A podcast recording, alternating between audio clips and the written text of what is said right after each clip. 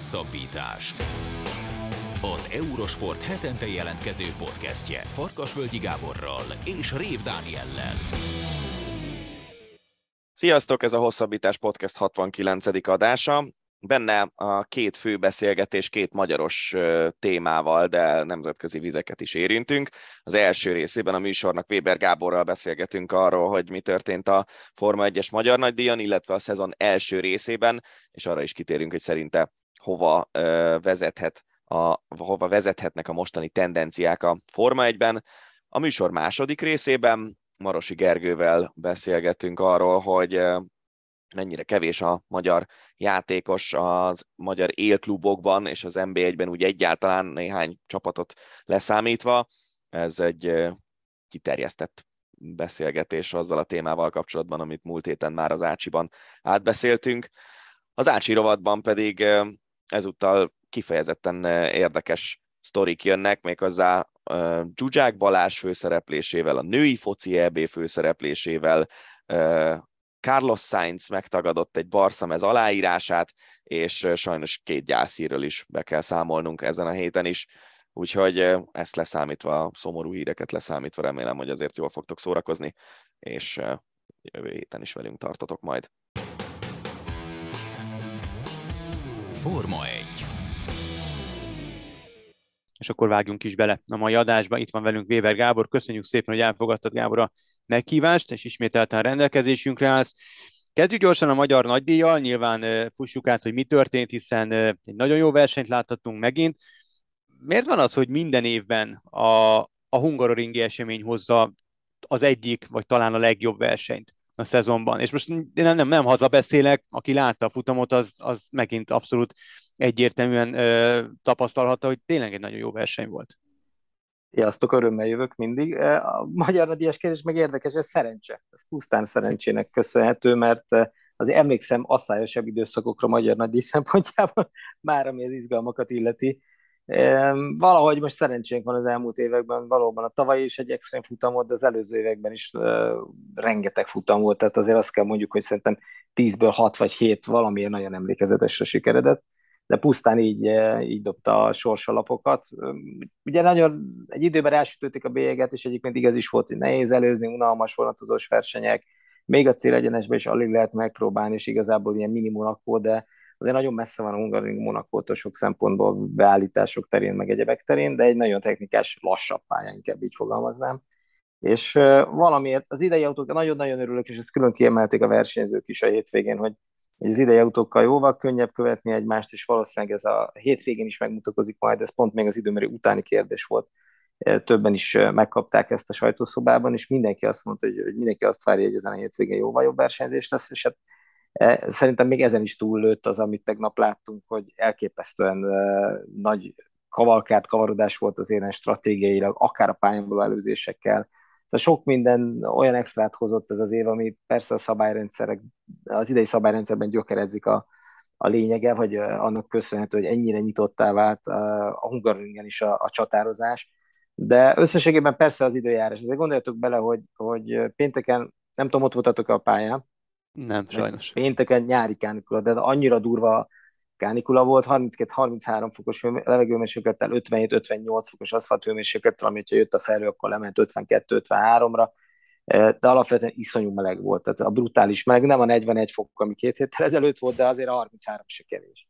És aztán jött a szombat, amikor ugye jött, jött ez a lehűlés, és jött az eső, onnantól kezdve már volt egy furcsa időmérőnk, és akkor vasárnap megjött egy brutális szél, és ugye az eső részben elvonult, de ott maradt ez a csepergős, állandóan lóg az esőlába érzés, illetve hát látszott, hogy bent álltunk a pálya közepén, folyamatosan néztem a radarképet, de nem is kellett a radarképet néznem, ahogy kinéztem a pályáról északnyugatnak, én láttam, hogy a Duna fölött szakad az eső, látod, amikor látod a felhősávot, és látod, hogy esik, és onnan fújt a szél, és ennek ellenére csak a leintésre jött meg az eső.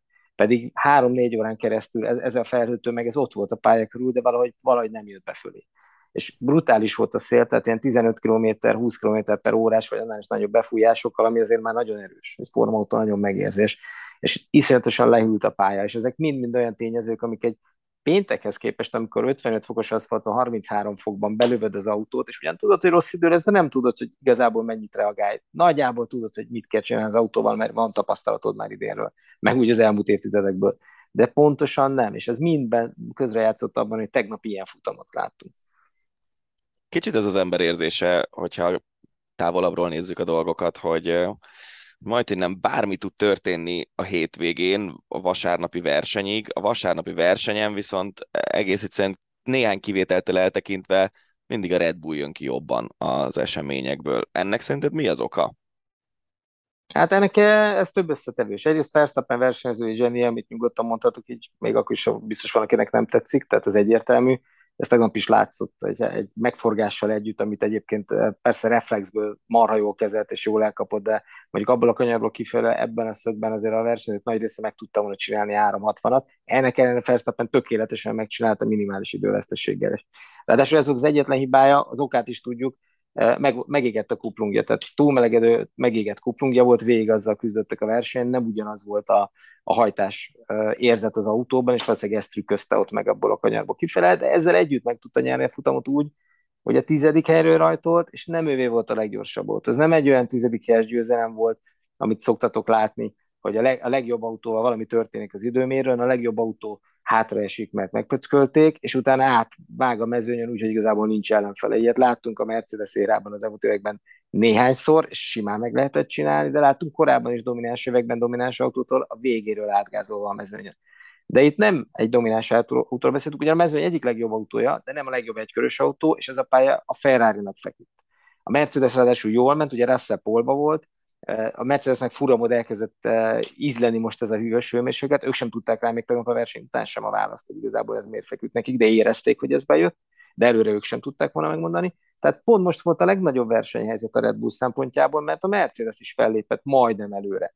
És, e, és ezen a hétvégén szorulnak be a 10-11. helyre, és onnan meg tudják nyerni azt a versenyt, amiben négy autó is előttük van, ami mind óriási ellenállás jelenthetett volna, vagy, vagy tulajdonképpen még a dobogó elkapása sem volt egyértelmű a tizedik helyes tartal, és úgy nyert tök simán Verstappen, hogy nem is volt kérdés már egy ponton túl, amikor, amikor Löklerre lereagálták a második kiállásnál a kemény keverékre rakva Löklert, akkor én már belül, belül biztos voltam benne, hogy ez a futam Verstappené, ha nem történik valami, és akkor még jött az a megforgás. Szóval ez az egyik dolog, hogy a Red Bull egy nagyon jó vasárnapi autó. Nem jó időmérős autó, több okból sem. Nem azt jelenti, hogy lassú, hiszen azért három polt már szereztek vele idén, ha jól számolom, nem négyet, de ennek ellenére egészen megváltozik vasárnapra. És ugye erről már talán veletek is beszéltem, hogy aki követte évtizedekkel ezelőtt, tehát mondjuk az én korosztályom, vagy nálam nem sokkal fiatalabbak, akik láttak 80-as évekbeli versenyeket, azok láthattak rengeteg olyan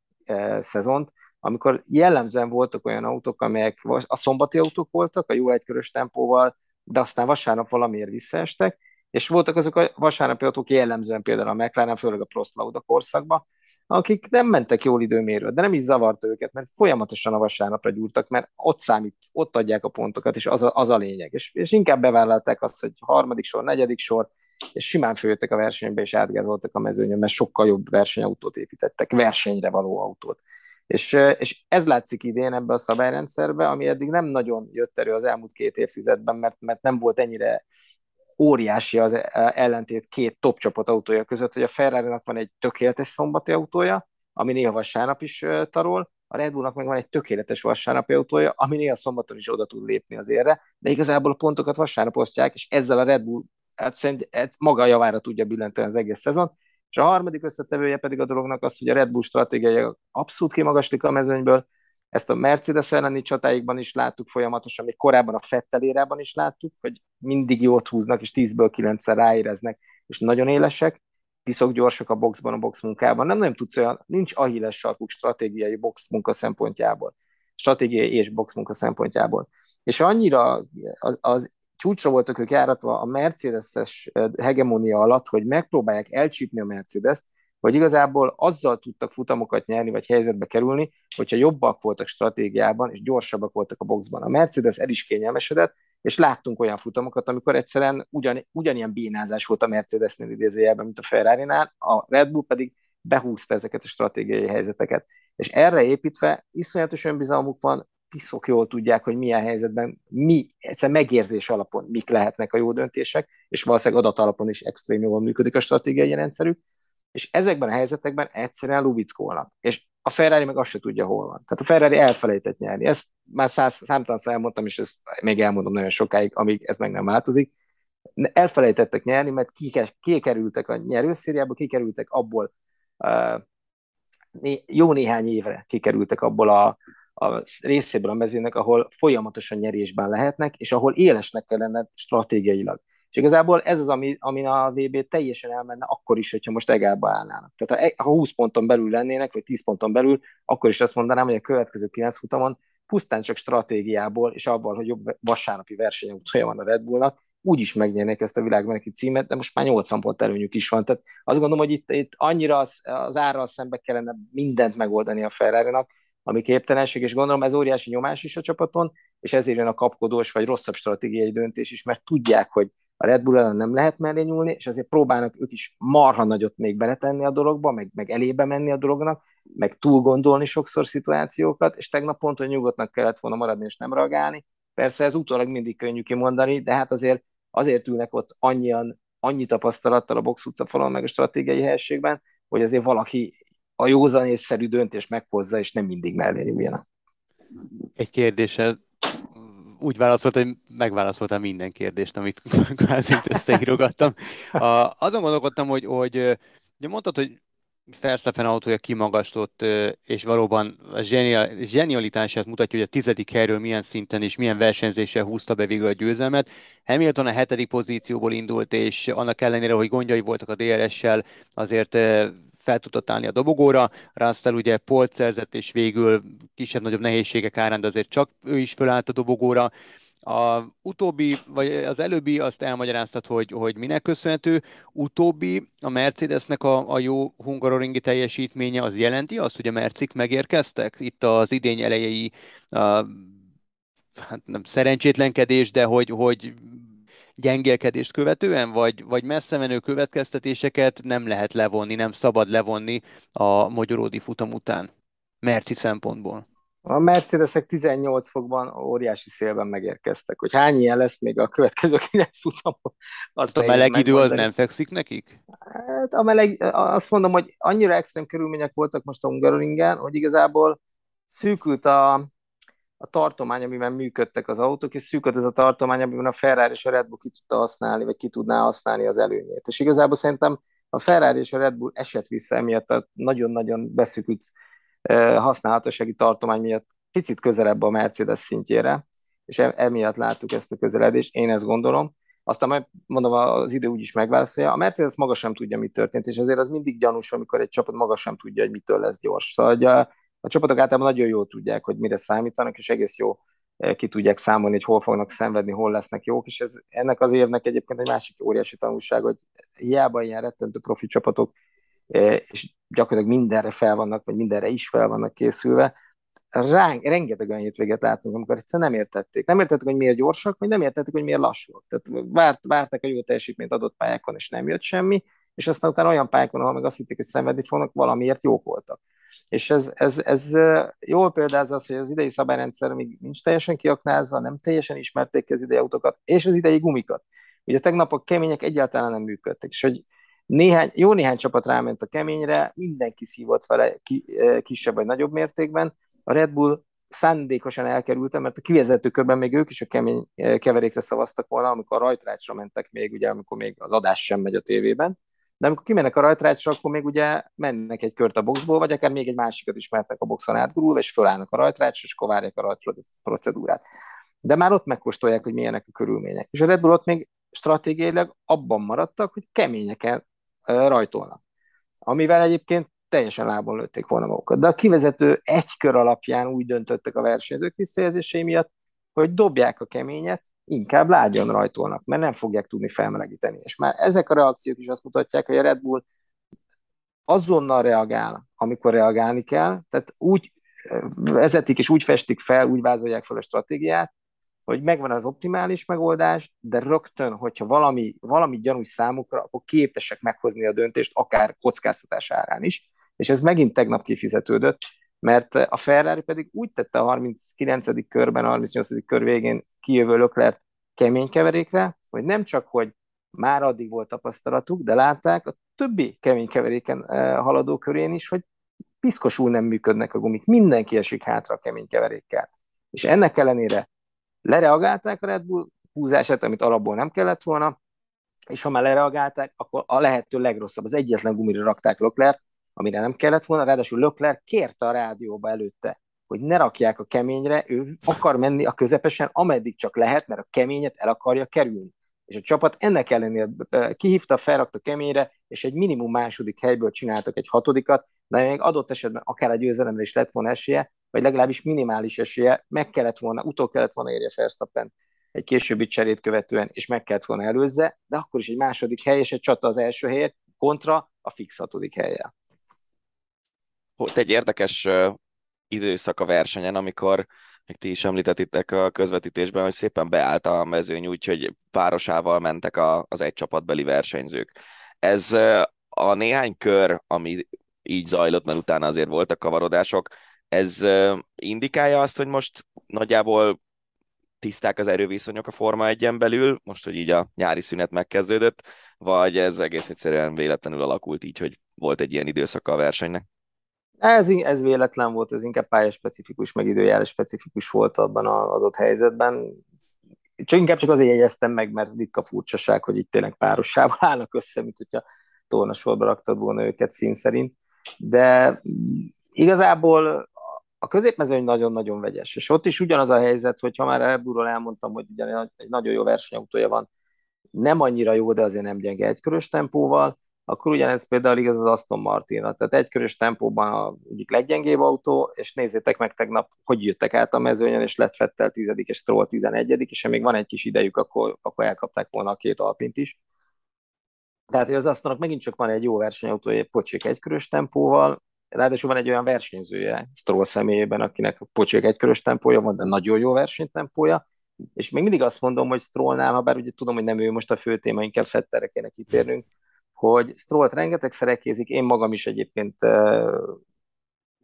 néha azért elmondom, hogy mi a véleményem róla, hogy olyan hétvégéje van, de megint nézzétek meg, hogy a, a utolsó előtti sorból rajtolva az első néhány körben ott volt a tizedik helyen. És ezt egyébként a futamok nagy részén ezt látjátok, hogy Stroll olyan érzékkel helyezkedik a rajtokat követően, és olyan érzékkel használja ki a a nehéz autót még nem üzemelek gumikon a többiek bizonytalanságait, ami viszont egy olyan érzék, amit nem lehet tanulni. És ez nem véletlen. Tehát, hogyha ezt egy futamon csinálja meg az életében egy kettőn, akkor azt mondjuk, hogy volt egy jó napja, vagy kettő. De Strollnál ez állandó. Tehát, hogyha nekem egy ilyen optimális versenyzőt kéne felrajzolnom, eh, és mondjuk összegyúrni több versenyzőből, akkor lehet, hogy ez az ismér eh, a világcsúcs minden szempontból minden idők legjobb versenyzője eh, hozzáadott értékeinél Stroll, Strolltól kerülne oda, mert lehet, hogy az rajt utáni első két körben Stroll szeretnék lenni, vagy Strollt szeretném, hogy legyen a versenyző. Aztán persze az időmérőn Doklert szeretném, mhm. versenyen inkább Verstappen szeretném, vagy Hamilton szeretném, stratégia szempontjából a Red Bull kéne, előzéseknél, kifékezéseknél a régi Ricardo, tehát hogy lehetne így egyébként összeépíteni egy, egy olyan embert, egy olyan gépet, akit nem lehet megverni, de amit Stroll tud, és egy pont or, ezért érdekes az óriási kontraszt, hogy egyszerűen képtelen egy körön jót menni, nagyon ritkán talál be, az esőt jobban szereti, de szárazon nem, nem tudja kiaknázni az autónak a maximális teljesítményét, de amit versenyen tud, az kicsit ilyen Jackie-es hájt, ilyen, ilyen skizofrén állapot, tehát hogyha nem, mint nem, nem is ugyanazt az embert néznéd. Úgyhogy, hogyha sorsolnák a, a rajtpozíciókat, akkor Strollnak valószínűleg lenne már jó néhány futam győzelme, mert amikor kihúzná az első sort, akkor egy jó hétvégén egy jó autóban, vagy akkor, amikor fekszik az asztalnak, akkor biztos, hogy óriási tempója lenne, vagy jó teljesítménye. Úgyhogy egy nagyon érdekes versenyző, és éppen ezért mondom, hogy nem igaz, hogy ő nem való a Forma 1-be, csak, csak kicsit félábon csinálja ezt, amit csinál. Na, ha már szóba jöttek az asztalok, akkor természetesen nem mehetünk el szó nélkül Sebastian Fettel személye is bejelentése mellett. A hétvégén jelentette be, csak ezért létrehozott egy Instagram fiókot, hogy elmondhassa, hogy az idén végén visszavonul. Téged meglepett ez a bejelentés, vagy azért ez már lógott a levegőben? Engem őszintén megmondom meglepett, mert annak ellenére, amennyire évvel, évelején azt gondoltam, és az év első négy-öt futamát követően ennek az évnek a végén biztos, hogy visszavonul.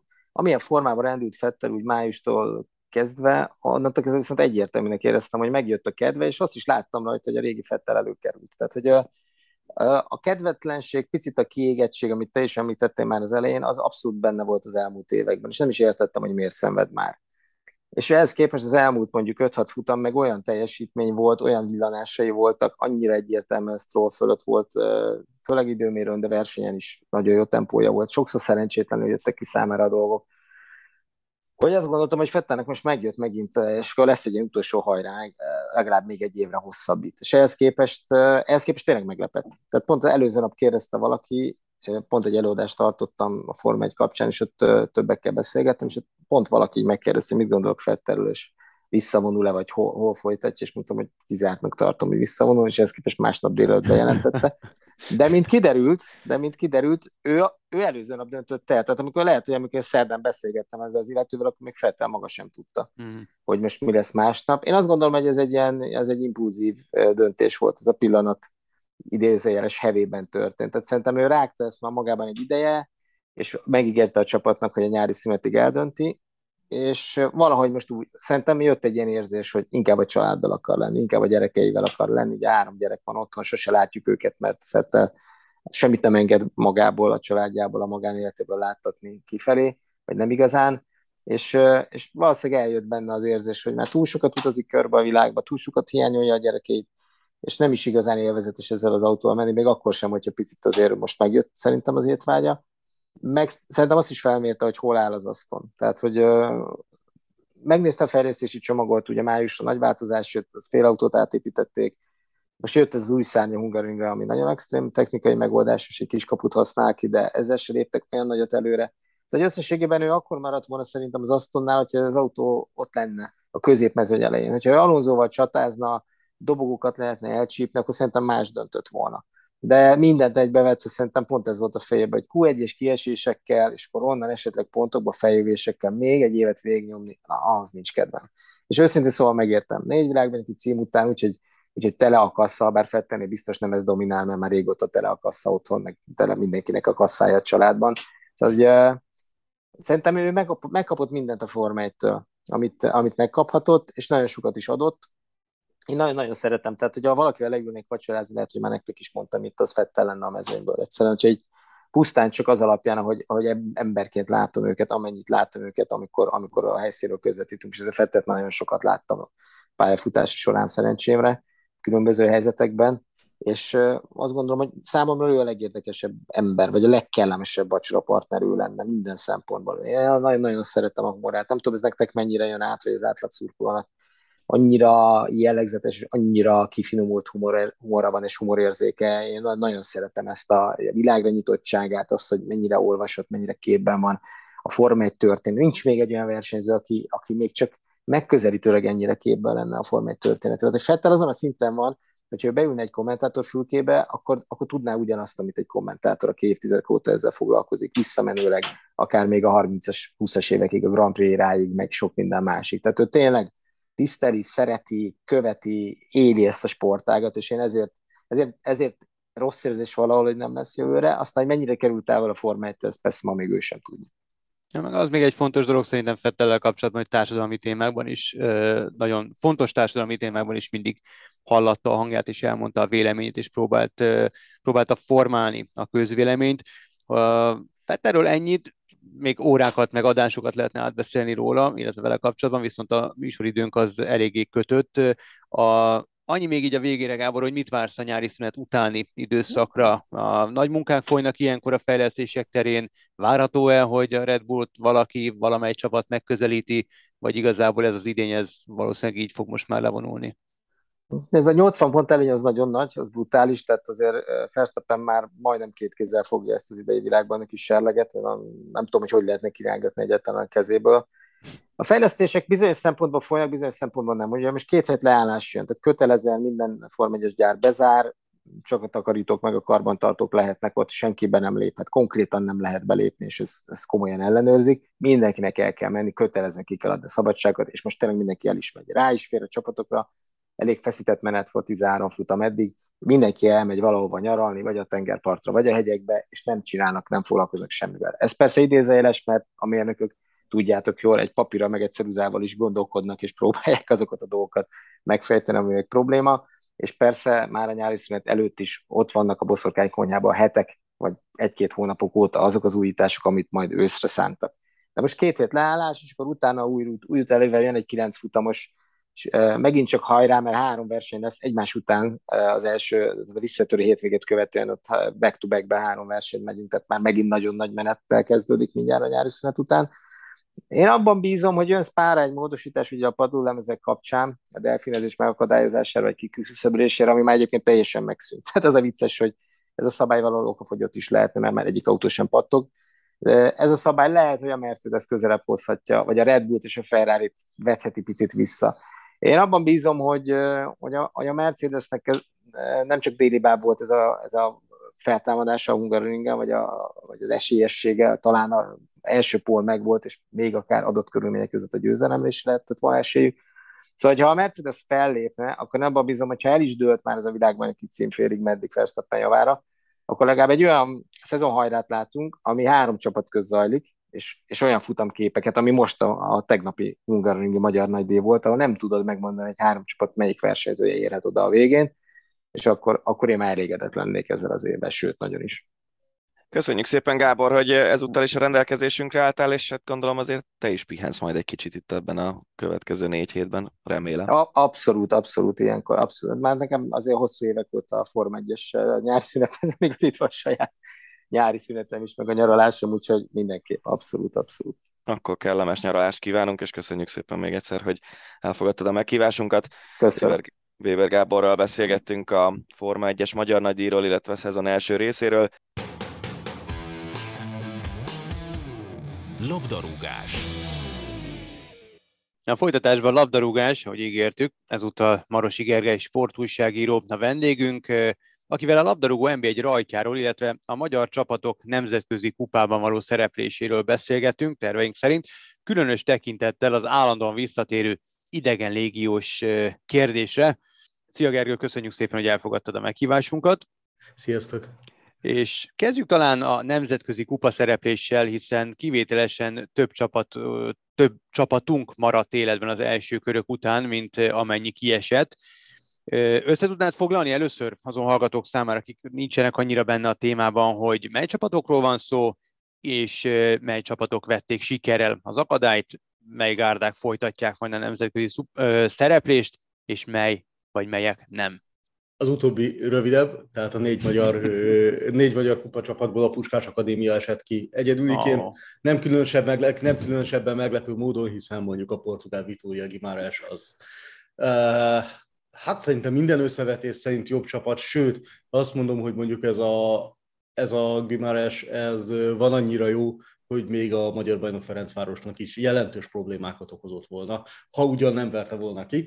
Szóval igazából ez teljesen papírforma volt, az, hogy teljesen simán 3 0 összesítéssel, az lehet, hogy ennél lehetett volna tehát kicsit szorosabb is, meg a visszavágó színvonala is olyan volt, amilyen a kint egyébként nem volt rossz meccs de hát ez igazából teljes, teljes mértékben papírforma, mint ahogy valamilyen szinten szerintem talán a többi is. Jó, Kisvárda kapott, eh, megkapta a Kajratalmatit, ami nyilván nem minden idők legnagyobb csapata, de nemzetközi szinten rutinosabb, azt szerintem teljesen jó Kisvárdától, hogy 1-0-1-0 tovább tudott menni az Európai Konferencia Ligában, és megy a következő fordulóban a Norvég Molde ellen, hát ami alig, hanem a végállomás, mert a komolyabb dió lesz. Egyik utóbbi időben nagyon erős, ha nem domináns csapatáról van szó, ami vezeti a, Norvég, a norvég bajnokságot, és valami felháborítóan hosszú ideje még veretlen is.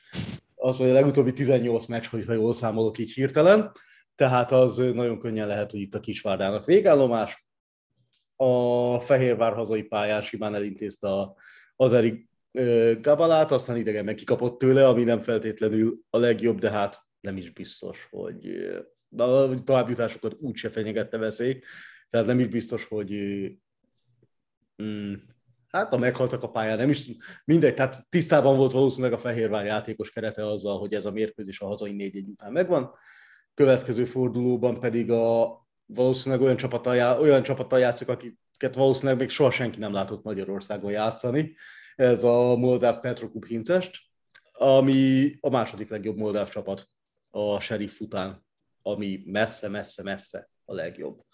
Moldovai Egyesület, akik nem férnek be oda, és hazai játékosok, azok férnek be ide a Petrukubba. Szóval ott azért valószínűleg a Fehérvárnak lesz még egy köre, és hát ugye a Ferencváros az a bajnokok ligája selejtezőjében idegenbeli hát mondhatjuk bravúrosnak, szerintem 4 1 győzelemmel ajtót mutatott a Szlován Bratislavának, ez egyrészt óriási presztízs győzelem nekik, másrészt megbiztosította azt, hogy az már biztos, hogy egymás után negyedszer is valamilyen kupacsoport körében látni fogjuk a Ferencváros, amely a változatosság kedvéért szintén az eri csapattal fog játszani, a Karabachal, amiről majd lehet, hogy érdemes beszélni a későbbiekben, mert ez egy igen érdekes klub, közepesen ijesztő eredményekkel.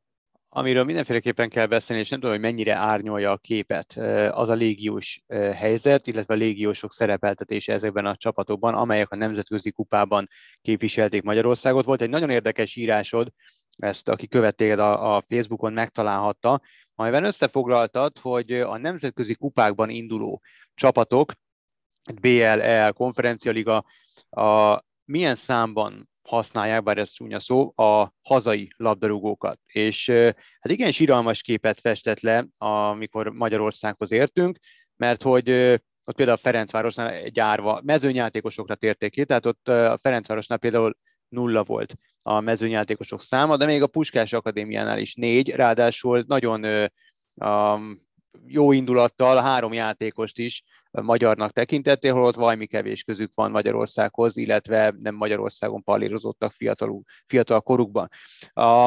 Az általunk nagyon tisztelt, és már itt is megszólal, a podcastben is megszólaltatott Rutka János még tovább ment, az ő, ő úgy készítette el a saját kis a listáját, illetve elemzését, hogy ők az, ő az átlag életkort is belevette. És hát az még inkább árnyalja a képet, mert hogy a magyar bajnokságban szerepel a legnagyobb százalékban a légiós, légiósok, és az átlag életkoruk is közel a legmagasabb. Tehát ez is azt mutatja, hogy nyilván nem minőségi, nem feltétlenül minőségi a légiósokat igazolnak a magyar csapatok, tehát mindezek tudatában mennyire árnyalja a képet, akár a, Fradival, akár a Fradival kapcsolatban, illetve a továbbjutó csapatokkal kapcsolatban az, hogy hogy hát kvázi menetelnek az Európai Kupa porondon.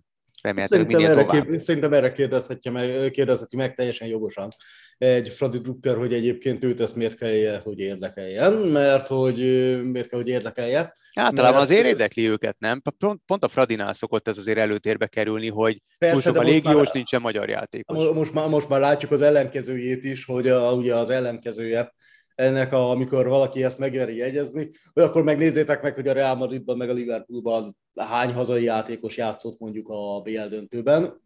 Hát egyébként egy-egy és ráadásul saját nevelésük, tehát ilyen szempontból az nem olyan rossz, hmm. hogy egy Real Madrid meg egy Liverpool vagy egy Manchester City szintjén egyébként a kezdőcsapatban szokott lenni saját nevelésű játékos, míg Bocsánat, meg, meg azért az is fontos szempont, hogy ott nem feltétlen a ahogy te is írtad az írásodban, TAO pénzeket, vagy, vagy adóforintokat, vagy adófontokat, dollárokat égetnek el, hanem azok a piaci szabályoknak megfelelően működő klubcsapatok. Arról nem beszélve, hogy eléggé más célokkal, tehát valószínűleg a Liverpool ki tudna rakni Igen. egy olyan saját nevelésűekből álló csapatot, mondjuk egy-két légióssal, amelyik a Fradit meg tudná verni különösebb megrázkódtatások nélkül. Igen, nem valószínű, hogy érdemes összehasonlítani ilyen szempontból mondjuk egy tényleg Liverpool, Real Madridot, Manchester City-t, meg egy magyar csapatot, mert ez a magyar csapat részéről, meg a magyar közeg részéről totális szereptévesztés lenne, mert próbáljuk meg nem összehasonlítani Magyarországot a világ legnagyobb presztízsű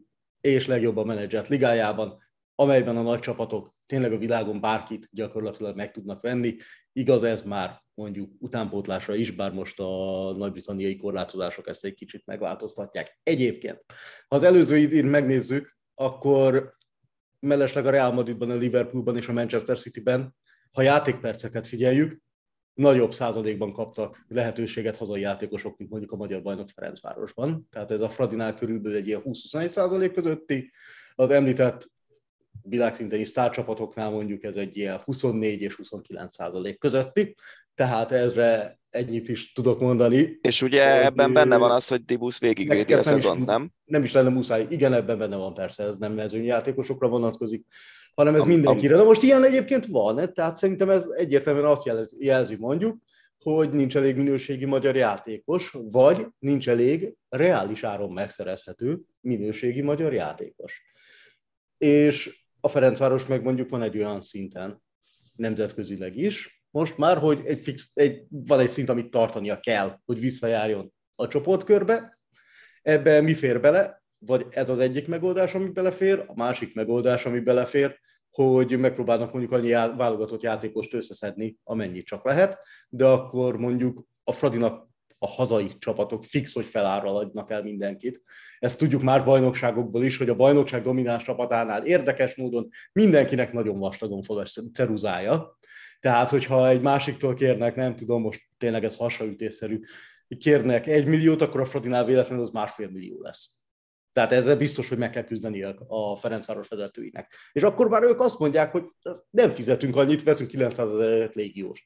És persze ez ugyanakkor nem menti fel mondjuk a magyar futball egészét az alól, hogy miért nem jönnek ki egy ennyire hát, történelmi léptékben nem látható módon megtámogatott, államilag megtámogatott futballközegből mondjuk nem jönnek ki olyan színvonalú játékosok, amelyek legalább rotációba beférnének a Ferencvárosba, vagy maga a Ferencváros miért képtelen kinevelni akár egyetlen olyan játékost is, mert nagyon régen nem láttunk ö, saját nevelésű Fradi játékos sajnos, mert pedig ez a klubnak azért a saját identitásához nagyon, nagyon kötődik, hogy vannak saját nevelési játékosai az első csapatban.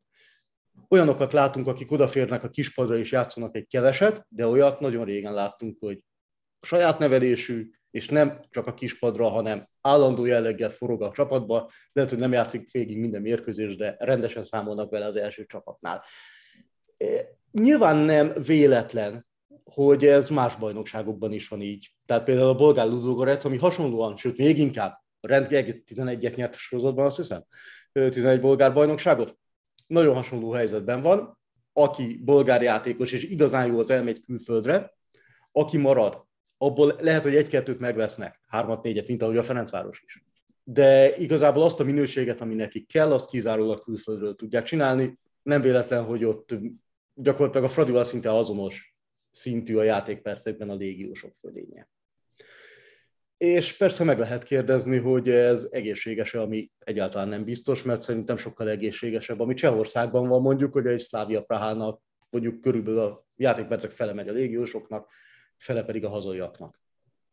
Az szerintem sokkal jobb. De szerintem nem hiszem, hogy erről bárki vitatkozna, hogy az egészségesebb lenne, ha lenne ilyen szintű magyar játékos, és akkor mondjuk fele-fele lenne a Fradiban a légiós meg a magyar, addig meg, amíg ez nem áll elő így, addig marad ez, hogy 80%-át a játékperceknek a légiósok kapják, mert de jobban. Talán nem is az a fő probléma, nem, hogy a Fradi. Mert hogyha van egy ilyen úgymond kirakat csapat egy bajnokságban, mint mondjuk a Zagorec Bulgáriában, és ugye pont a moldáv csapatot említetted, hogy a, aki a sheriffben nem fér be, de egész jó moldáv focista, az játszik a második helyezetben. De igen, tehát ők, ők meg szinte azt hiszem egy légiósuk van, tehát ők szinte tiszta moldáv kerekkel jönnek majd. Igen, csak éppen nálunk az van, hogy a Fradi oké, okay, Fradi BL-ben szeretne indulni. Persze, de hát megnézed a Kisvárdát, a Kisvárdánál Pontosan. Is és nem csak hát a Kisvárdát kell megnézni, hanem a hétvégén belenéztem az Újpest kezdőjében talán, hogyha két vagy hát, három Újpest, magyar Újpest, játékos volt. Lát sokat, igen, Csongvai katona.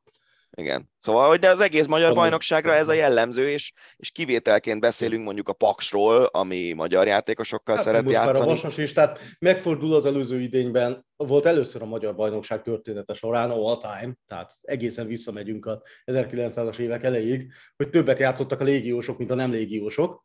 Ez most idén azért valószínűleg vissza fog fordulni, mert följutott a Vasas, aki, amely szintén csak magyarokra épít, meg Kecskeméten sem tolonganak a légiósok, van kettő talán. Tehát ez majd szépen meg fog fordulni, de, de ennek ellenére szerintem ez nem. Amit Rutka Rudi is említett egyébként az anyagában, az, ő is egy, ő a, mm, egy most kijött elemzés alapján dolgozott, ami ott abban nagyon érdekes volt, az tényleg, amit említettetek is, a légiósok kora, hogy az nem feltétlenül minőségjelző, hogy a légiós ott nem annyira fiatal, az inkább az jelző, hogy nincsen eladás, továbbadási potenciálja, vagy kisebb, jóval kisebb a továbbadási potenciálja. Tehát a magyar bajnokságban nem arról van feltétlenül szó, hogy megveszünk a, nem tudom, mint mondjuk Salzburgban, fogjuk, az akadémiánkra hozzuk 16-17 évesen világ minden részéről a játékosokat, játszhatjuk a másodosztályban, fölhozzuk az első csapatba, berakjuk az első csapatba, oda. Még veszünk ilyen 17, 18, 19, 20 éves srácokat, majd két év múlva eladjuk őket baromi nagy összegért a Bayern Münchennek, vagy a Liverpoolnak, vagy a teljesen mindegy, hogy kinek, tehát valahova tovább passzoljuk őket, és ezzel ebb, ezt görgetjük állandóan. Na de Magyarországon nagyon kevés ilyen játékos találni, tehát nálunk nem ez a korai scoutolás van, pedig ennek azért lenne értelme hogy hozol 18-19 évesen egy játékos, szépen fölhúzod, mit tudom én, te vagy a Fradi, megmutatod kétszer az Európa Liga csoportkörében, hopp, elviszi valaki. Most lehet, hogy nem ilyen szinten lesz, hanem mondjuk elviszi egy belga vagy svájci csapat, vagy egy francia, nem tudom, francia középcsapat. És ez egyébként tök jó lenne, de nem ez van, hanem tele van az NBA mondjuk ilyen 26-32 közti, vagy még idősebb légiósokkal, amelyből nyilván kell, mert hogy ezek a legjobb korban vannak, valószínűleg a képességeik kiteljesedtek, képességeik csúcsán vannak, csak el, üzletileg ö, viszonylag kevesebb az értelmük, mert 32 évesen nem fogod őt eladni. Hát meg a hosszú távú építkezés szempontjából is nyilván oké, okay, kellenek olyan játékosok, akik mondjuk a legjobb korban vannak, de nem nagyon látni olyat a magyar futballban, hogy van egy stratégiai klubnál, és azt tűzön vízen át mondjuk akár 6-8 éves időtávban megpróbálják végigvinni, hanem úgy mindig a, az éppen mostani hát kihozható azt, maximumot én, próbálják igen, kihozni. Én, azt, én inkább azt érzem, igen, hogy a, tehát a, a jelenre koncentrálnak a klubok sokkal inkább a helyet, hogy a jövőre koncentrálnának, ami nem tudom, hogy szereptévesztés, nem biztos, hogy szereptévesztés, lehet, hogy ez van, de mondjuk a magyar bajnokság esetleg a görög, török, ciprusi ezekhez hasonlít abban, hogy viszonylag idős, és nagyon sok a légiós. Ez nem biztos, hogy a, mondjuk ha üzleti szempontokat nézünk, a legelőnyesebb része, mondjuk ha egy így két tengely mellett mozognánk, nem, nem ez lenne a legelőnyesebb része ennek. Tehát akkor vagy legyen sok hazai, mert az mondjuk az azonosulást könnyíti meg, vagy legyenek jobban eladható fiatalabb légiósok, hát ez meg olyan, amilyen. Mm, nem tudom, nem, nem, nem, nem látom igazából a, a, a változás esélyét, mert hogy, mert hogy ugyanez lesz szerintem. Na, de ez meddig tartható? Hát most pontosan ebben a gazdasági helyzetben, a, amíg, amikor háború van a szomszédban, amikor megszorítások jönnek, bármennyire is azt mondják, hogy nem, de nyilván igen. Szóval meddig tartható ez a modell? Hát most majd meglátjuk, de... Illetve mi lesz akkor, bocsánat, hogy közben mi lesz akkor, hogyha nem érkeznek ilyen szinten állami pénzek? Ez jó kérdés, mert ugye hivatalosan ezek nem az első csapat környékére érkeznek. Hát, a háttérbe, hanem a tévészerződés uh-huh. mennyi, mennyibe kerül, és abból jön a csapatoknak elég nagy pénz. Nem tudom, de hát minden krízis mindenkit érint a környéken is, tehát azt, azt szerintem az se lehet véletlen, hogy Magyarországon nagyon sok jó játékos bukkant fel az utóbbi időben a Balkánról, Elképzelhető, hogy ezek a játékosok korábban inkább más ligákba mentek, de azok a ligák úgymond megborultak, vagy esetleg kevésbé bizonytalanok, vagy elkezdtek csúszni a pénzek, Magyarországon meg több stabilan fizettek, meg jól fizettek, és akkor megéri ide. Nem tudom, hogy ezt meddig lehet csinálni. Hát ha esetleg vége lesz ennek a korszaknak, akkor kiderül, hogy mondjuk a király messzelen vagy nem. Aztán lehet, hogy meglepődünk, mert elkezdenek magyar fiatalokkal megtenni a pályák, és kiderül, hogy legalább olyan jók, de ezt, ezt nem állíthatja senki, meg az se, hogy rosszak lennének. Nem, nem tudjuk, mert nem látjuk. Ö, Mondjuk azért az utánpótlás válogatottaink eredményeit látjuk, és ez nem olyan az nagyon utánpótlás válogatottak eredményeit látjuk. Igen, de hát ez ilyen, nem tudom, szerintem valamilyen szempontból rókafogta csuka, mert hogy most ugye van egy, csomó, van egy csomó akadémia, idézőjel kibocsátanak egy csomó játékost, most ezek, sokszor, ezek a játékosok sokszor nem kapják meg a lehetőséget. Miért nem kapja meg a lehetőséget, teszik fel az ember a kérdést. A. Azért nem kapja meg esetleg a lehetőséget, mert, mert nem elég jó. B. Mert elég jó, de egyébként mondjuk azonnali eredmények kellenek, és nem fognak azzal kockáztatni, hogy egy 19 éves jobb hátvét játszik, hanem inkább vesznek egy 27 éves, nem tudom, bosnyák jobb hátvédet a helyére. Hasraütés vége. Mm, Szóval ez jó kérdés, hogy ez meddig folytatható, de hát krízisben szerintem mindenkit megüt a krízis, tehát attól, attól még ezek a játékosok úgyis stabilabb országokra fogadnak. Ha Magyarország stabilitása úgymond megbillen, akkor fogjuk látni szerintem elvándorlásban. Mm, nem hiszem, hogy ez a mostani helyzet egyébként igaz. Igen, lehet, hogy a Fradi mondjuk kirakat csapatként meg Európában kimondottan jól teljesítő, utóbbi időben jól teljesítő, csoportkörben most már egymás után negyedszer visszajáró csapatként, úgymond valamennyire kiemelhetjük ebből a közegből, hogy basszus, hát ott van az eredmény, lát, látunk eredményt is, nem csak azt, hogy odahozzák, de egyébként sokszor tényleg azt érzem, hogy ez felesleges. Tehát azért azért felesleges, nem tudom, 5-27 éves légiós játszatni, hogy te legyél a 9 a bajnokságban, de én nagyon könnyen beszélek, mert nem én vagyok mondjuk egy klubnál döntéshozó szerepben, és mondjuk ha az a klub kiesik az MB2-be, akkor hirtelen nézzük meg, hogy mennyire csökkennek a bevételeim, meg ki kell rúgni a félkeretet. Igen, a Fradinál nyilván érthető. Tehát ott volt egy ígéret, illetve volt egy felépített terv, hogy már pedig ez a csapat ez évekig folyamatosan, sorozatosan az európai kupaporondon szeretne szerepelni, csoportkörbe akar jutni, akár BL, akár Európa Ligáról van szó. Ezt hozzák, Hajnal Tamásék tökéletesen végzik a munkájukat, a többi csapatnál, amit, amit Dani is említette, picit kérdéses ez az egész. Elkezdődött az OTP Bankliga is, az első fordulón már túl vagyunk. Van olyan eredmény, amely, amely meglepett téged, akár pozitívan, akár negatívan? É... Az, Paks Fehérvár, az, csak hogy feldobjak a egyet. A Paks az megvette a Fehérvárt, igen, az kicsit meglepett. Annak ellenére, hogy jó, nyilván mondjuk a Fehérvár hétközben Azerbajdzsánban volt, tehát azért az finoman fogalmazva sem a rövidebb utak közé tartozik és ugye csütörtökön ott játszol, visszajössz vasárnap játszol bajnokit, az ellenfél egész héten. Ez még ül, ez a kifogás, Ergő, de, de hát, hogy, hogy... Ez, figyelj, szerintem ez nem, ki, szerintem ez nem kifogás, hanem, hanem az tény, hogy befolyásolja az marhas utazás ilyenkor. Na jó, de egy ennyi pénzből működtetett Gárdának nem lehet olyan még kerete, hogy mondjuk egy olyan meccsen, ahol nem feltétlenül, tehát a hazai meccsen már kivívták úgymond a továbbjutást, nem kellett rettegni az idegenbelitől, tehát nem lehet ennyi pénzből hmm. egy olyan keretet kialakítani, amely, amely meg tudja ugrani azt, hogy mondjuk Azerbajdzsán után a Paks oké okay, idegenben, de mégis a, a 31-2 gólos Ádám Martin távozása után azért a gólvágóját elvesztő csapat otthonában. Meg az edzőjét. Legalább, meg az edzőjét, legalább egy X-et kihozzon.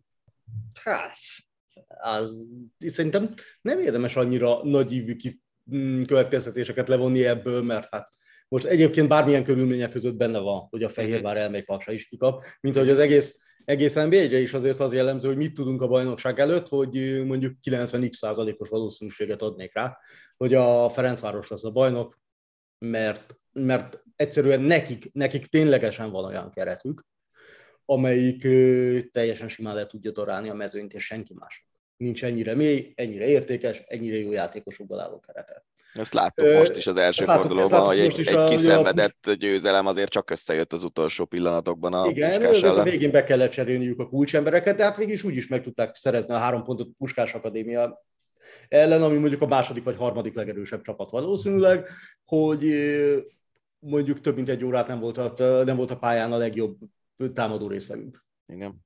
Szóval az azért szerintem valamilyen szinten tényleg jelzi a, a Fradi erejét, meg az erőkülönbséget. Na de hát ezután teljesen, tehát az NBA-ben egész elképesztő, hogy például milyen keresztbeverés megy úgy körülbelül a negyedik, meg a tizenegyedik hely között. Általában egy csapat leszakad, de a negyedik, meg a tizenegyedik hely, hely között elképesztően keresztbeverik állandóan egymást. A csapatok nagyon kicsi a különbség. Kisebb szokott lenni a különbség a negyedik és a legjobb, a jobbik kieső között, mint a harmadik és az első között. Évek óta. Tehát ilyen szempontból szerintem az sem meglepő annyira, hogy a Fehérvár belelépett a gerebje nyelébe Pakson. Ez bármikor, bármikor bárkivel előfordulhat, körülbelül mínusz talán tényleg a Ferencváros. Visszatérve egyébként nyilván ez is indokolhatja valamilyen szinten az, azt, hogy miért kell mondjuk ennyi légiós és ilyen típusú légiósok. Hát azért, mert annyira szoros ez az egész, hogy két rosszul sikerült mérkőzés a végén lehet, hogy azt jelzi, jelenti, hogy nem nyolcadik lettél, hanem kiestél, ami azért nagyon jelentős bevételkiesés. És, és azt azért Magyarországon is nehezen emésztik meg mind a szurkolók, mind a klubnál mindenki. Mindenki fél attól, hogy kiesik. Nyilván ez ellen lehet, mivel lehetne tenni? Azzal lehetne tenni, hogy nem 12-es lenne a bajnokság, de mi hangzott el az MLS-től magától, illetve Csányi Sándortól magától, hogy nem emelik a létszámot, mert nincs elég minőségi magyar játékos. Tehát az MLS ebből, ezt nem mondták ki, de hát nyilvánvalóan így dekódolom a gondolatot, úgy gondolja, hogy ha felemelnék a létszámot, az további légiós arány növekedéshez jelentene. Hogyne. Vezetne az NBA-ben, amiben nagyon könnyen igazuk is lehet, mert hogy mindenki igyekszik X szintre beállni. Nem tudom, hogy ennek mi a jó megoldása egyébként. Azon kívül, hogy, hogy mondjuk stratégiai szinten mindenki eldöntő. Magától és nem MLS előírásra, meg MLS ösztönzőre, hogy ezek a srácok elég jók rakjuk be őket a csapatba, és nézzük meg, hogy mit csinálnak. Hát meg ugye az tenné szerintem elfogadhatóbbá ezt a helyzetet ugye egy átlagos magyar ember számára, hogyha tudnánk, hogy ez nem a mi adóforintjainkból közvetetten, illetve közvetlenül ö, menne bele a magyar fociba, hanem tényleg piaci alapon Igen. működne a dolog, egyébként... tehát ez egy nagyon messzire vezető gondolat. Ha a bajnokok ligáját megnézzük egyébként pont a Karabahot, amivel a Ferencváros fog játszani. Karabah messze a, hát valami olyasmi Azerbajdzsánban jelen pillanatban, mint a Fradi otthon. Az a különbsége, hogy nem feltétlenül a Karabah az egyértelműen legnépszerűbb csapat, mert ez egy menekült csapat, Karabahai régióból, az eredeti otthonát kvázi a porral tették egyenlővé, meg lehet nézni a Google Maps-en, aki szeretné. Agdamot, Agdamban nincs semmi, lakhatatlan, élhetetlen, nincs épület, lebombázták, földet tették egyenlővé. Na most ez a klub elment Bakuba, és ott játszik, és a legtöbben azok drukkolnak nekik, akik egyébként karabahi menekültek, belső menekültek Azerbajdzsánban. Na most ez a klub, és azt hihetnénk, mert láttunk már mondjuk az eri futszál válogatottat is hat Brazillal, hogy hát ezek tele vannak külföldi játékossal, nem nincsenek tele külföldi játékossal, legalábbis annyira nem.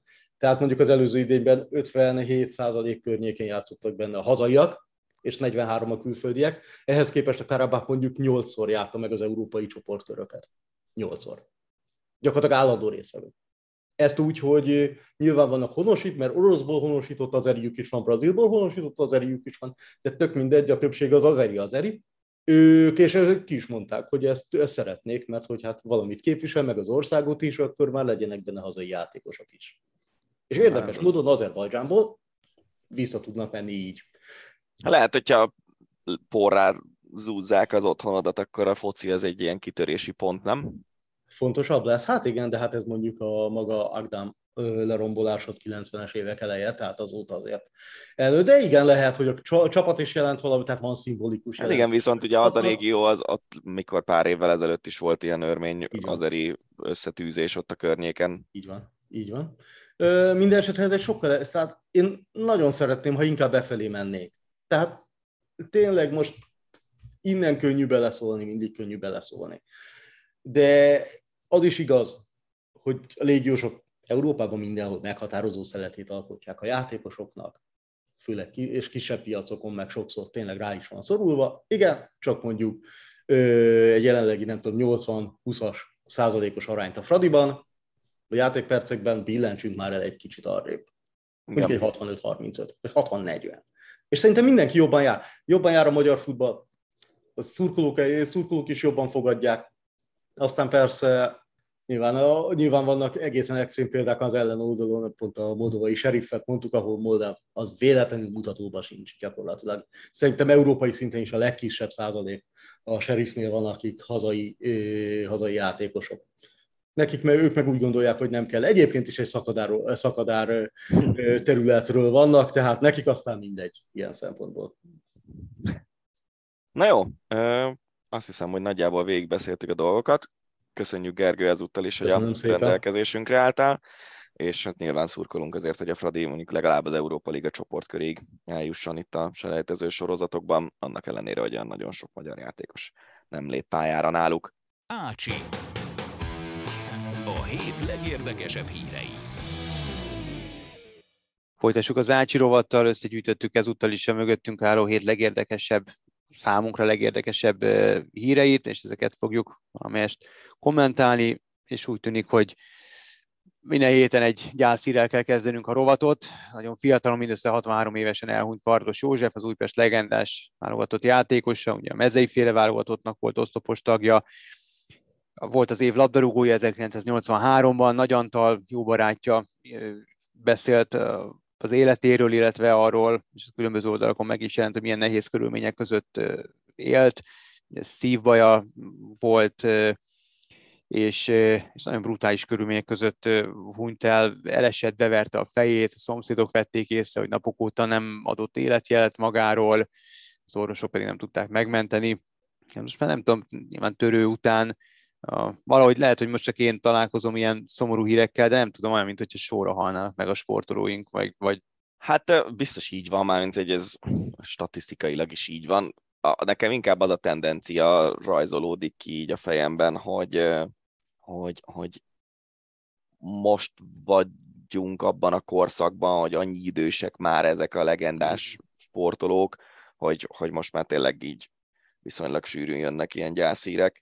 Most nyilván az, hogy valaki 60-as éveinek az elején már ennyire betegen él, meg ilyesmi, én nem tudom, hogy Kardos József milyen körülmények között töltötte a fiatal korát. Törőcsikről legalább tudjuk, hogy elég pontosan, hogy ő hogy élt, de, de arra lehet visszautalni szerintem, amit Sinkovics Gábor mondott, hogy azért abban az időszakban a, a, foci közeg az, az ilyen mm. volt, hogy ott, ott a piálások az teljesen bevett dolgok voltak, meccs előtti piálás, meccs utáni piálás, edzés előtti piálás, és a többi, és a többi.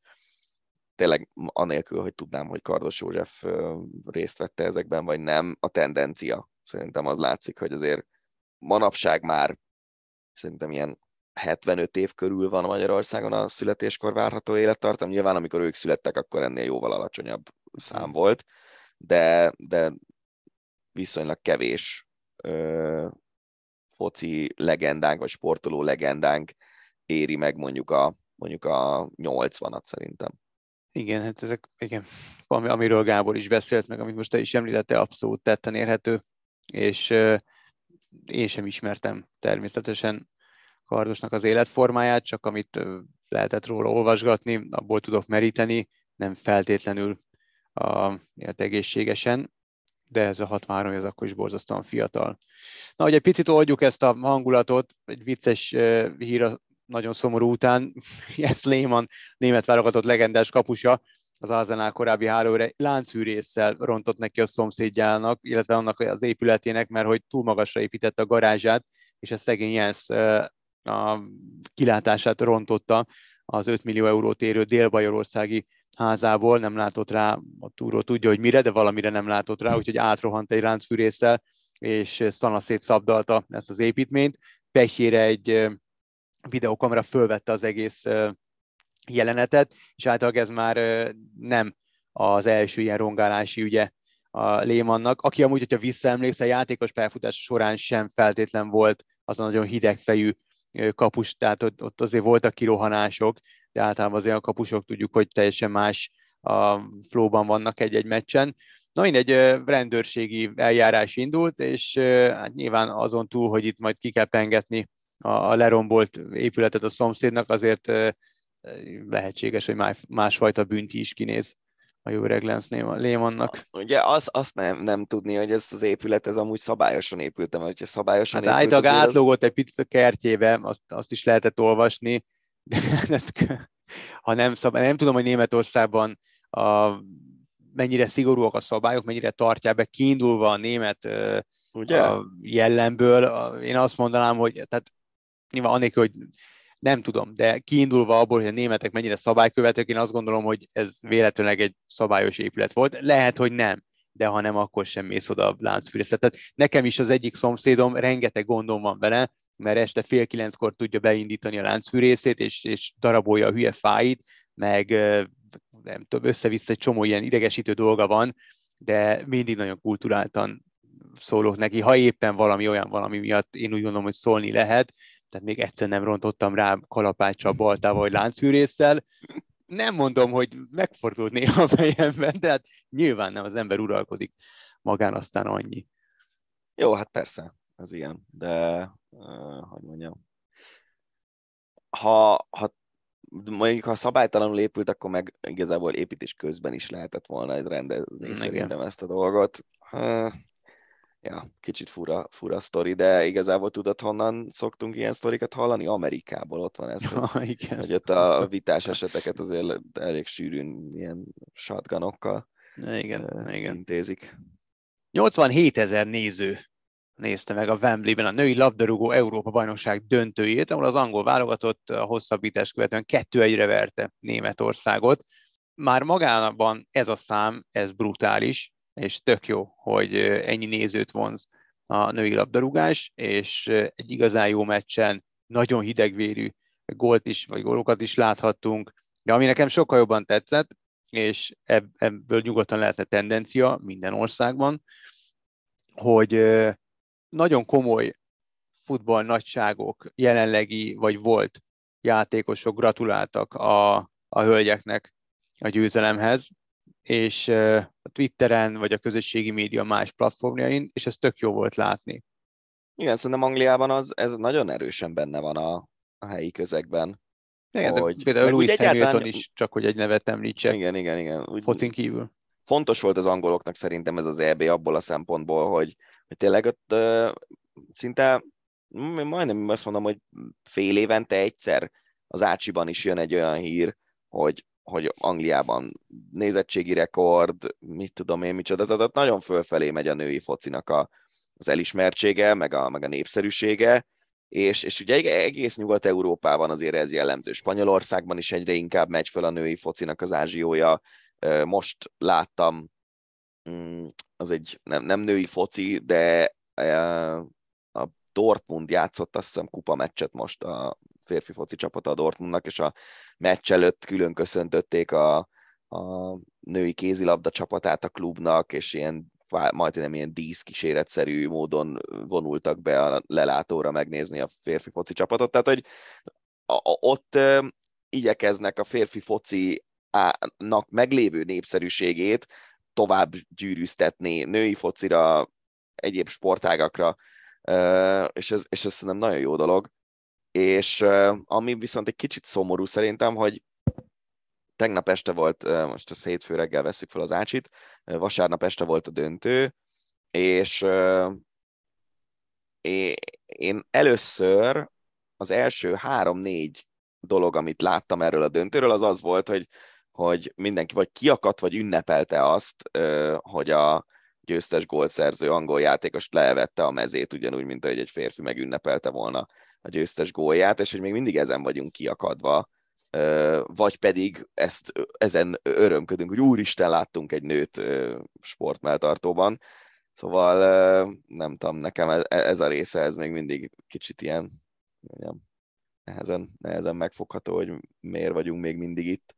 Ha jól emlékszem, pont a kislány nagy foci a Twitter oldalon láttam egy, egy nem szorosan, a, tehát nem a döntővel kapcsolatban, egy megjegyzést, hanem készült nálunk egy podcast beszélgetés a Csavard be, mint Beckham című filmről, és Sergő Andisék csinálták, és a dupla csavar a csavar, de mint Beckham-mel foglalkozott, ez már tripla csavar, így nem? Igen. É, azt hiszem a filmnek a jubileumi kiadása miatt, nem tudom, lényeg az, hogy, hogy ott szerepelt a László Ági a beszélgetésben, és, és egy olyan képpel promotálták Andrisék ezt a beszélgetést, amiben Kira Knightley, a film főszereplője, sportmeltartóban áll. Tehát ez a, ez a kép készült a filmhez, és ahogy Andris is írta, ez az egyetlen ilyen használható kép volt, ami állókép, meg fekvés, amivel lehetett variálni a posztokat, és az egyik Twitter követő hozzászólt, hogy hát miért ilyen képpel kell promotálni. És akkor Ági mondta, tök jól rámutatott tényre, hogy a női labdarúgás és az egyetemes sport egyik legikonikusabb fotója is egy ilyen kép volt annak idején. Engem nem zavar, megmondom őszintén. Igen, meg hogy nem erről szól ez az egész.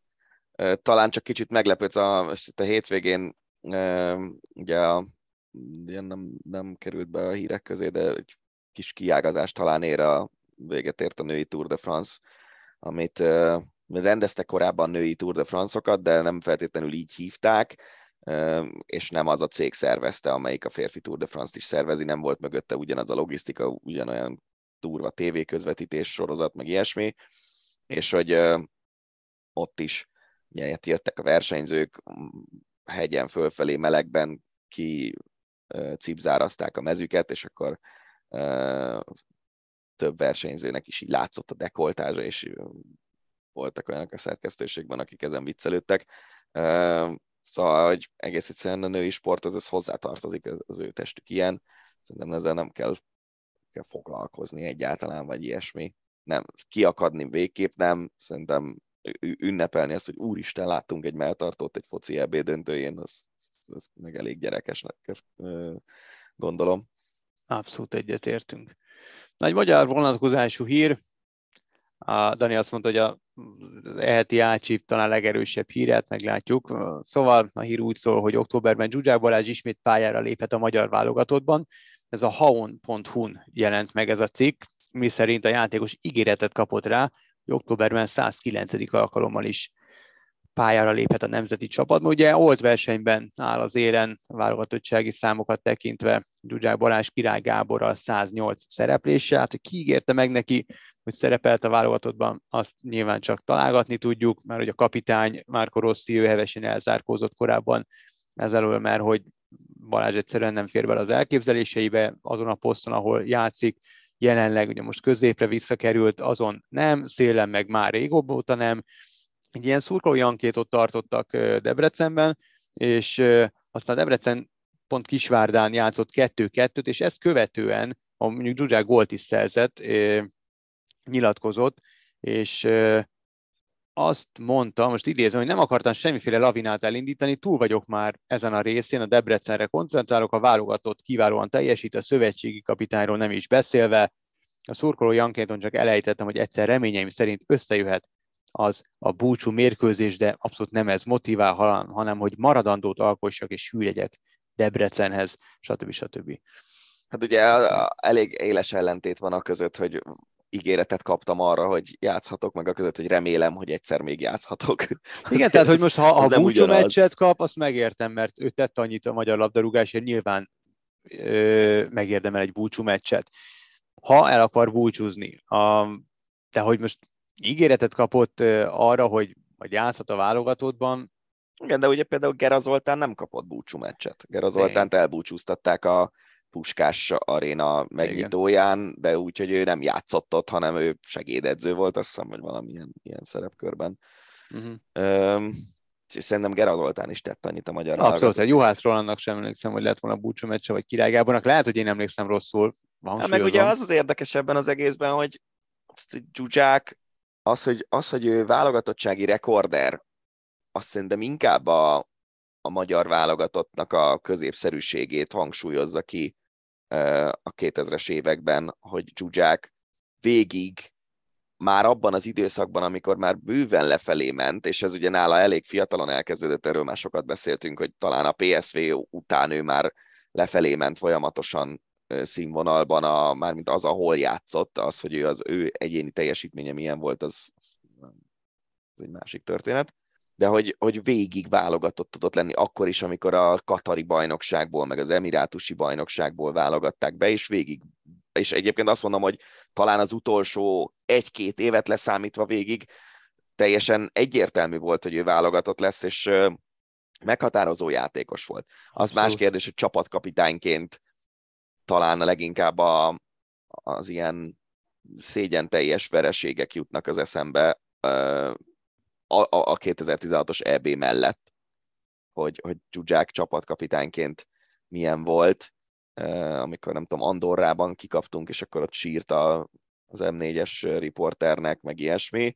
Eléggé kettős, de tényleg azért az, hogy ő, ő egy évtizeden keresztül kirobbanthatatlan volt tulajdonképpen a válogatottból, azt szerintem inkább a magyar foci középszerűségét mutatja meg jól, mint azt, hogy ő, ő annyira jó lett volna.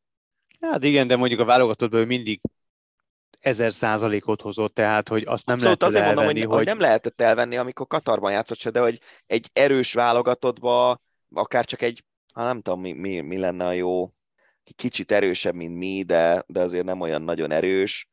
Ilyen szintű csapatokba Katarból már nem hívnak be játékosokat, szerintem. Hát igen, rossz jó, nem is fért be. Ja. Nem Na mindegy, én mondom, én, én nekem egyébként nem tartanám ördögtől valónak azt, hogy, hogy Zsuzsák játszon még 10 percet a magyar válogatottban, és legyen 109-szeres válogatott. Az más kérdés, hogy ugye nyilván, mint mindennek a magyar foci környékén, ennek is megvannak a politikai felhang, felhang, fennhangjai. Ezt most nem is akarom annyira belekeverni, mert, mert egyáltalán az, hogy felmerül, hogy a Zsuzsák a politikusokkal való jó barátsága miatt kaphat még egy búcsú meccset a válogatottban, az, az önmagában szerintem elég szomorú, és, Hát igen, mert és nekem így sokat biztos, elmond a magyar kéne. helyzetről, a fo- foci és a politika összefonódásáról. Igen, meg hát mondom, nekem így biztos, hogy nem kéne, tehát ez, ez, ez egy kicsit ilyen, nem tudom, furcsa.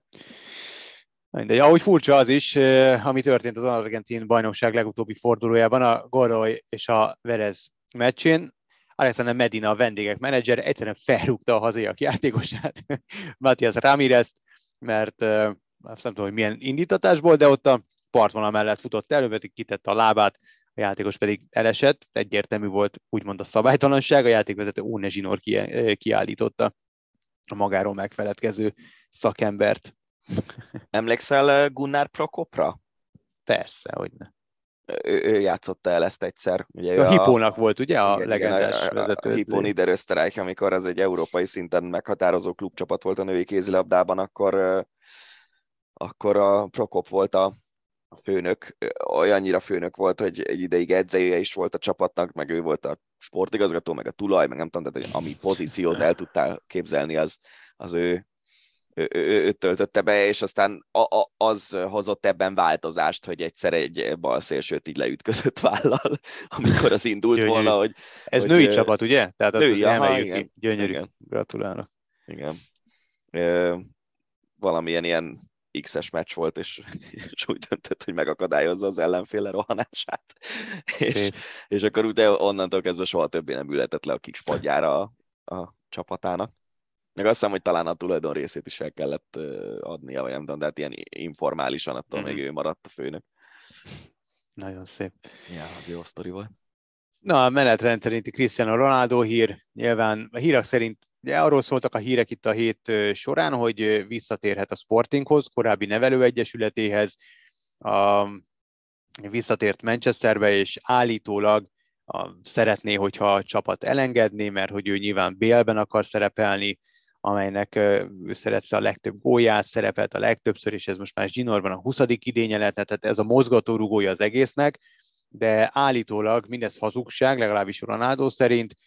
Viszont közben befutott egy újabb kérő Ronaldoért, ez eh, abszolút a, a hét híre lehet Ronaldoval kapcsolatban, ez pedig a Feröeri Kaxvik, amely mélyen a zsebébe nyúlna, és a legkiválóbb 20 birkáját kínálta föl a Manchester United csapatának a portugálért. Igazából most itt jót nevetünk, szerintem annyira rangon aluli ez az egész uh, szappanopera, ami megy Ronaldoval kapcsolatban, hogy Figyelj, tényleg viszont- viccet csinálna belőle. Nyilván ennek ő a mozgatórugója valamilyen szinten, de ez egy kicsit már szerintem túlment azon a szinten.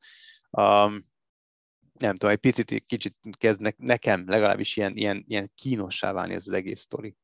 Szerintem ez a Kaxvik, ez dolog, ez nyilván vicces, és Hát persze, jó pofa. Volt, voltak ilyen sztorik, amikor nem tudom, Cavendish csapatot keresett, és akkor ráírt az egyik ilyen lengyel kis csapat, hogy ők náluk szívesen látják, ha sprinternél szeretne még versenyeken. A, a, viszont a Sporting, az a, lehet, hogy az az a, az az a pont, vagy az az a hely, ami megfelel minden kritériumnak. Az elmúlt hetekben sokat beszélgettünk, vagy legalábbis szá- szá- számomra.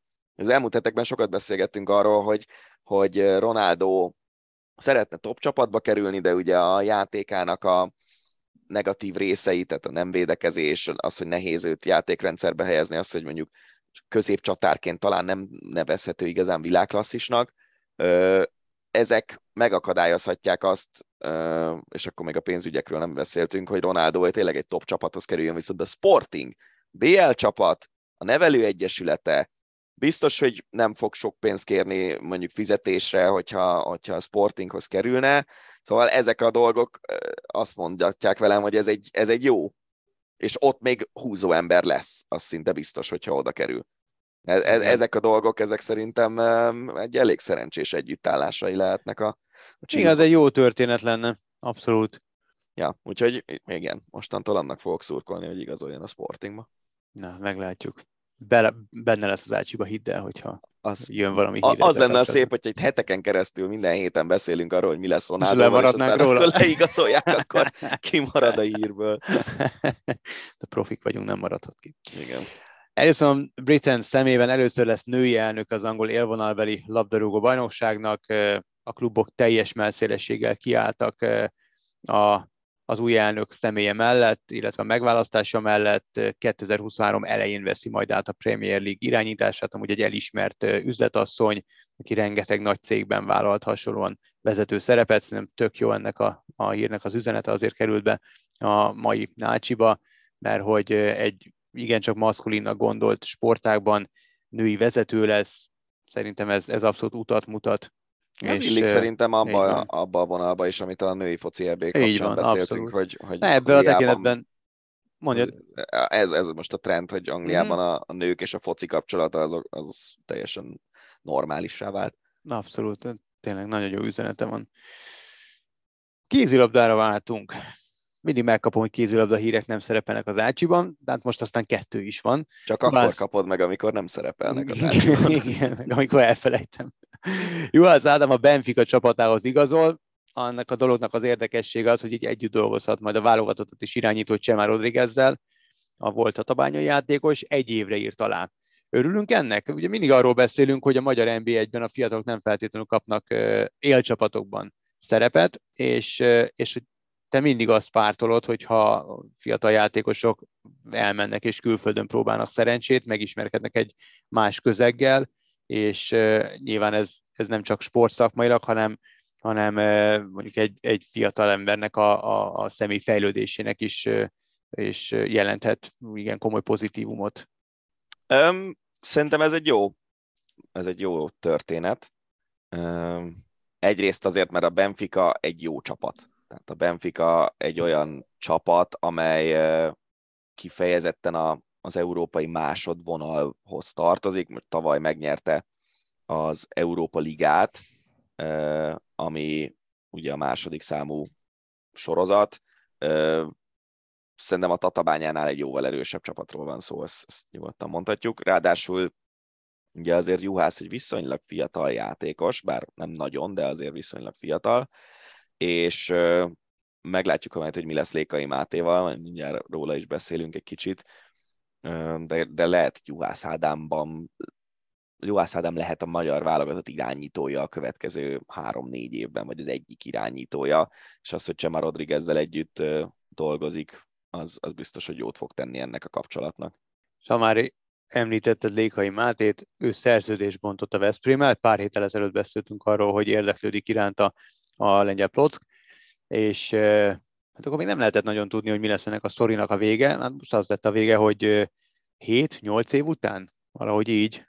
8 eljön Veszprémből, és hát arról még nincs hír, hogy konkrétan, hogy Lengyelországban folytatná, de hát ugye egy hét, két, két év ezelőtt beszéltünk róla körülbelül, uh-huh. szóval akkor úgy volt, hogy a lengyelek érdeklődnek iránta, úgyhogy nagy meglepetés lenne, hogyha nem ott folytatná. Ott meg ugye az a Csavi Szabaté az edző, aki szintén volt szövetségi kapitány, meg a Veszprémben is klubedzőként dolgozott Lékaival.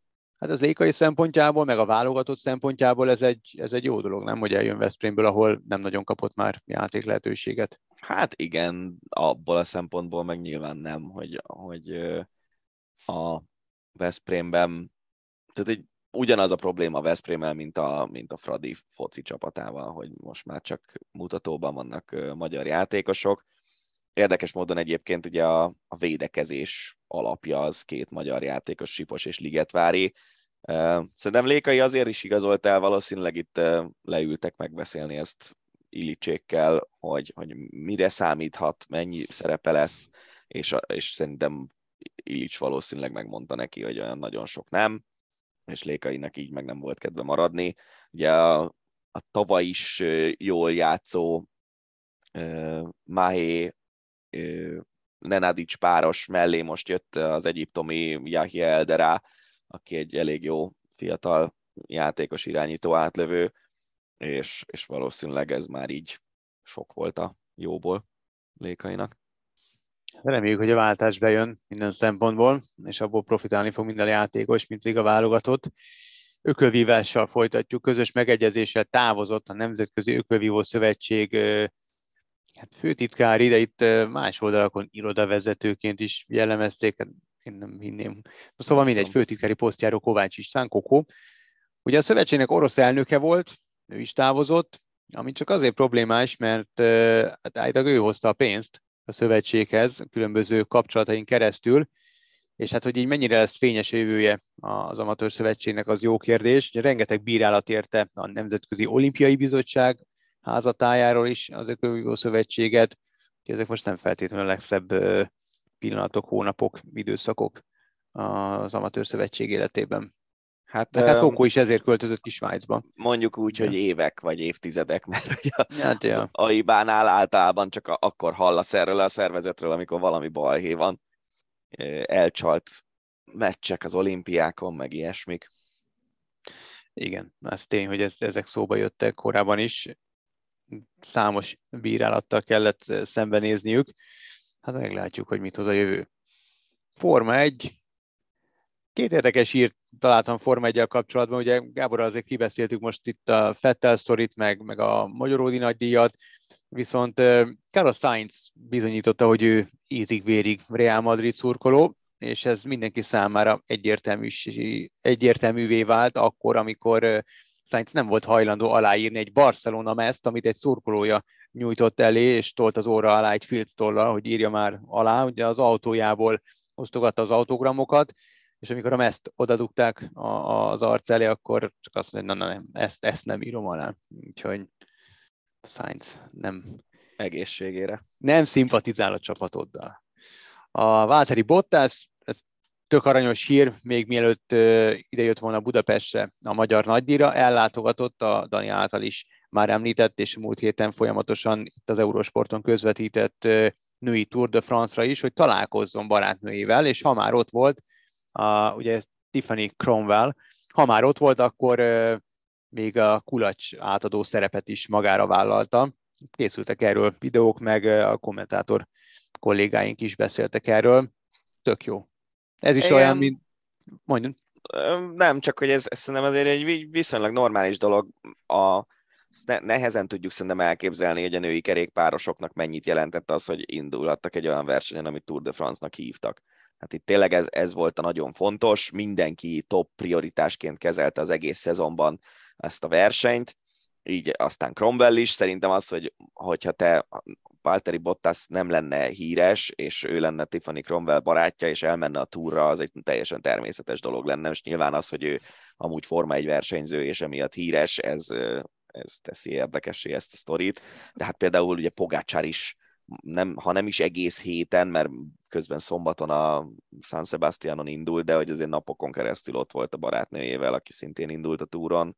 Ja, ez tök jó, mert egy olyan, tehát hogy mondjam, felhívják a figyelmet erre az eseményre, és ez, ez nyilván fontos volt a női mezőn számára, meg, meg fontos szerintem, anélkül, hogy most bármit bele akarnék magyarázni, úgy, úgy unblock a női sport számára, tehát ezeknek mind üzenetértékük van, és az, hogy egy-egy híresség odaáll, és akár bármilyen apró cseprő szerepet is vállal ebben az egészben, ha a barátnője vel kapcsolatos ez az egész szerep, hanem ez tök jó, mert felhívja rá a figyelmet, és lehet, hogy szélesebb körben még népszerűbbé tudja tenni azt az adott eseményt, és ez segít majd a következő évek rendezésével kapcsolatban. Persze, ebben igazad van, csak én azt mondom, hogy, hogy szerintem ez egy teljesen normális esemény, hogyha Abszolút. az ember a szerelmének egy fontos Persze. eseményére ellátogat, nem tudom, nekünk is van olyan, hogy tudom én, a, biztos a feleségednek volt olyan fogadása, amire te is mentél, és ott támogattad őt a Persze. munkakapcsolatok építésében. Ez körülbelül ugyanez a kategóriájú dolog, csak ugye az egész a szemünk előtt zajlik.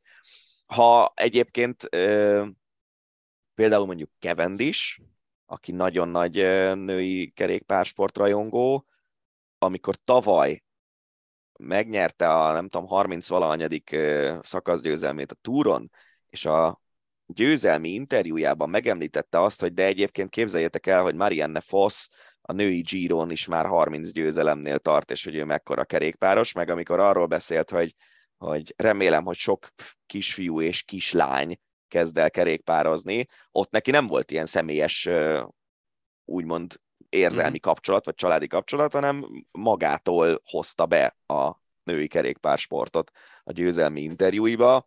Szerint én azt nagyobb dolognak tartom, mint az, hogy elmész a barátnődet támogatni egy számára fontos versenyen, még ha ezzel nyilván fel is hívod a figyelmet erre a versenyre olyanok számára is, akik egyáltalán nem néznek mondjuk női kerékpárt. Abszolút, tök igazad van. Egy ilyen magánjellegű sztori, emlékszem, amikor csak így emlegetted, hogy, hogy biztos én is elmentem a feleségemnek ilyen-olyan sztoriára. Igen, meg ő is egyszer eljött, indultam egy crossfit versenyen, és eljött támogatni, és nagyban csinálom a feladatot, húzatkodni kellett, utána leugrani és fejfölé emelni x kilós súlyt, és emelem a súlyt, és benne vagyok a flowba, és minden, és csak azt látom, hogy zokog. Ül a padon, és zokog. és akkor, amikor végeztem, akkor ezt mondom, miért sírtál?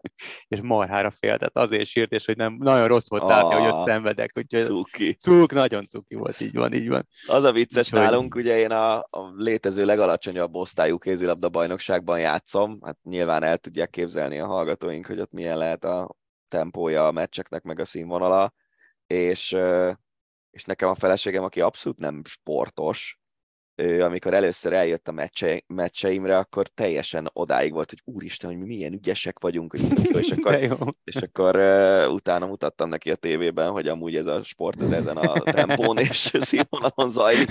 ők ügyesek. A profik csinálják, igen. Úgyhogy, ja. Hát ezek, ezek tényleg cuki történetek. Hát a a mai Ácsi utolsó története az minden csak nem cuki, egy sajnálatos hír, egy gyászhír, elhunyt Bill Russell, a Boston Celtics 88 éves legendája, nagyon szép kort élt meg, és végig abszolút aktív volt. 11 bajnoki címet nyert, ő valaha volt legeredményesebb NBA játékos, nem csak játékosként volt legendás, de kiállt a társadalmat leginkább érintő ügyekben, az egyenlőség szószólója volt, minden szinten polgárjogi harcos volt egész életében, és mindig volt egy jó szava a, a fiatal generáció tagjainak, tagjai felé. 13 idényéből 11-szer ünnepelhetett bajnoki címet, sorozat volt egy ilyen 8-as sorozata Bostonnal, végig a Boston csapatának volt a tagja, 12-szeres All-Star, és 2021-től a hírességek csarnokának is a tagja. Hát egy nagyon nagy formátumú, nem csak sportoló, de egy személyiség volt Bill Russell. Hogy, hogy csak 2021-ben került be a Hall of Fame-be? Jó kérdés, nem tudom. Na mindegy, ez, ez a meglepő az egészben, tényleg azért ez az, amit itt elmondtál, csak a statisztika, hogy 13 szezont játszott, és 11 bajnoki címe van az, az NBA-ben, ilyen felfoghatatlan. Most mostanában nézem a winning time-ot, ami ugye már tavasszal ment, de most jutottam el hozzá, és, és van az a jelenet, amikor a, a Jerry Bass, a Lakers tulajdonosa Red Auerbach-hal beszélget, és az Auerbach oda hamuzik a pálya közepére, hmm.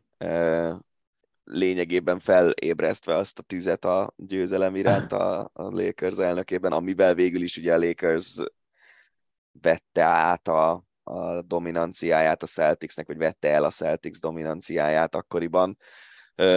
Szóval, hogy az az éra, az, az azért tényleg arról szólt, hogy a Celtic szinte minden évben megnyerte a bajnokságot, és, és az az, ez az, ami szerintem manapság már nem igazán elképzelhető az NBA-ben, hogy, legyen egy ilyen dinasztia. Amikor arról beszélünk, hogy a Warriors dinasztiát épít, akkor ugye mennyi, 8 év alatt négy bajnoki címről beszélünk? Igen. Na, itt meg 13 évből 11. Azért Igen, és amúgy más. amit felvetettél, edzőként kerül be 21-be a ja. hírességek csarnokába, okay. játékosként korábban beválasztották már. Oké, okay, oké, okay. így, így világos. Hát ezek a hírek voltak azok, amelyeket legérdekesebbnek tartottuk az elmúlt hétről, és amelyről mindenképpen beszélni szerettünk volna. Hogyha esetleg ti találkoztok olyan hírrel, ami amit mi kihagytunk, és titeket érdekelne legalábbis az, hogy, hogy mi mit gondolunk azokról, vagy arról a konkrét hírről, akkor küldjetek el nekünk Twitteren, meg itt ott megtaláltok bennünket. Nagyon szépen köszönjük, hogy ezen a héten is meghallgattátok a podcastünket. Vigyázzatok magatokra, jövünk jövő héten is. Úgyhogy most búcsúzunk Révdanit és vagy Gábor hallottátok. Sziasztok! Ez volt a Hosszabbítás, az Eurosport podcastje. A műsor témáiról bővebben is olvashattok honlapunkon az eurosport.hu.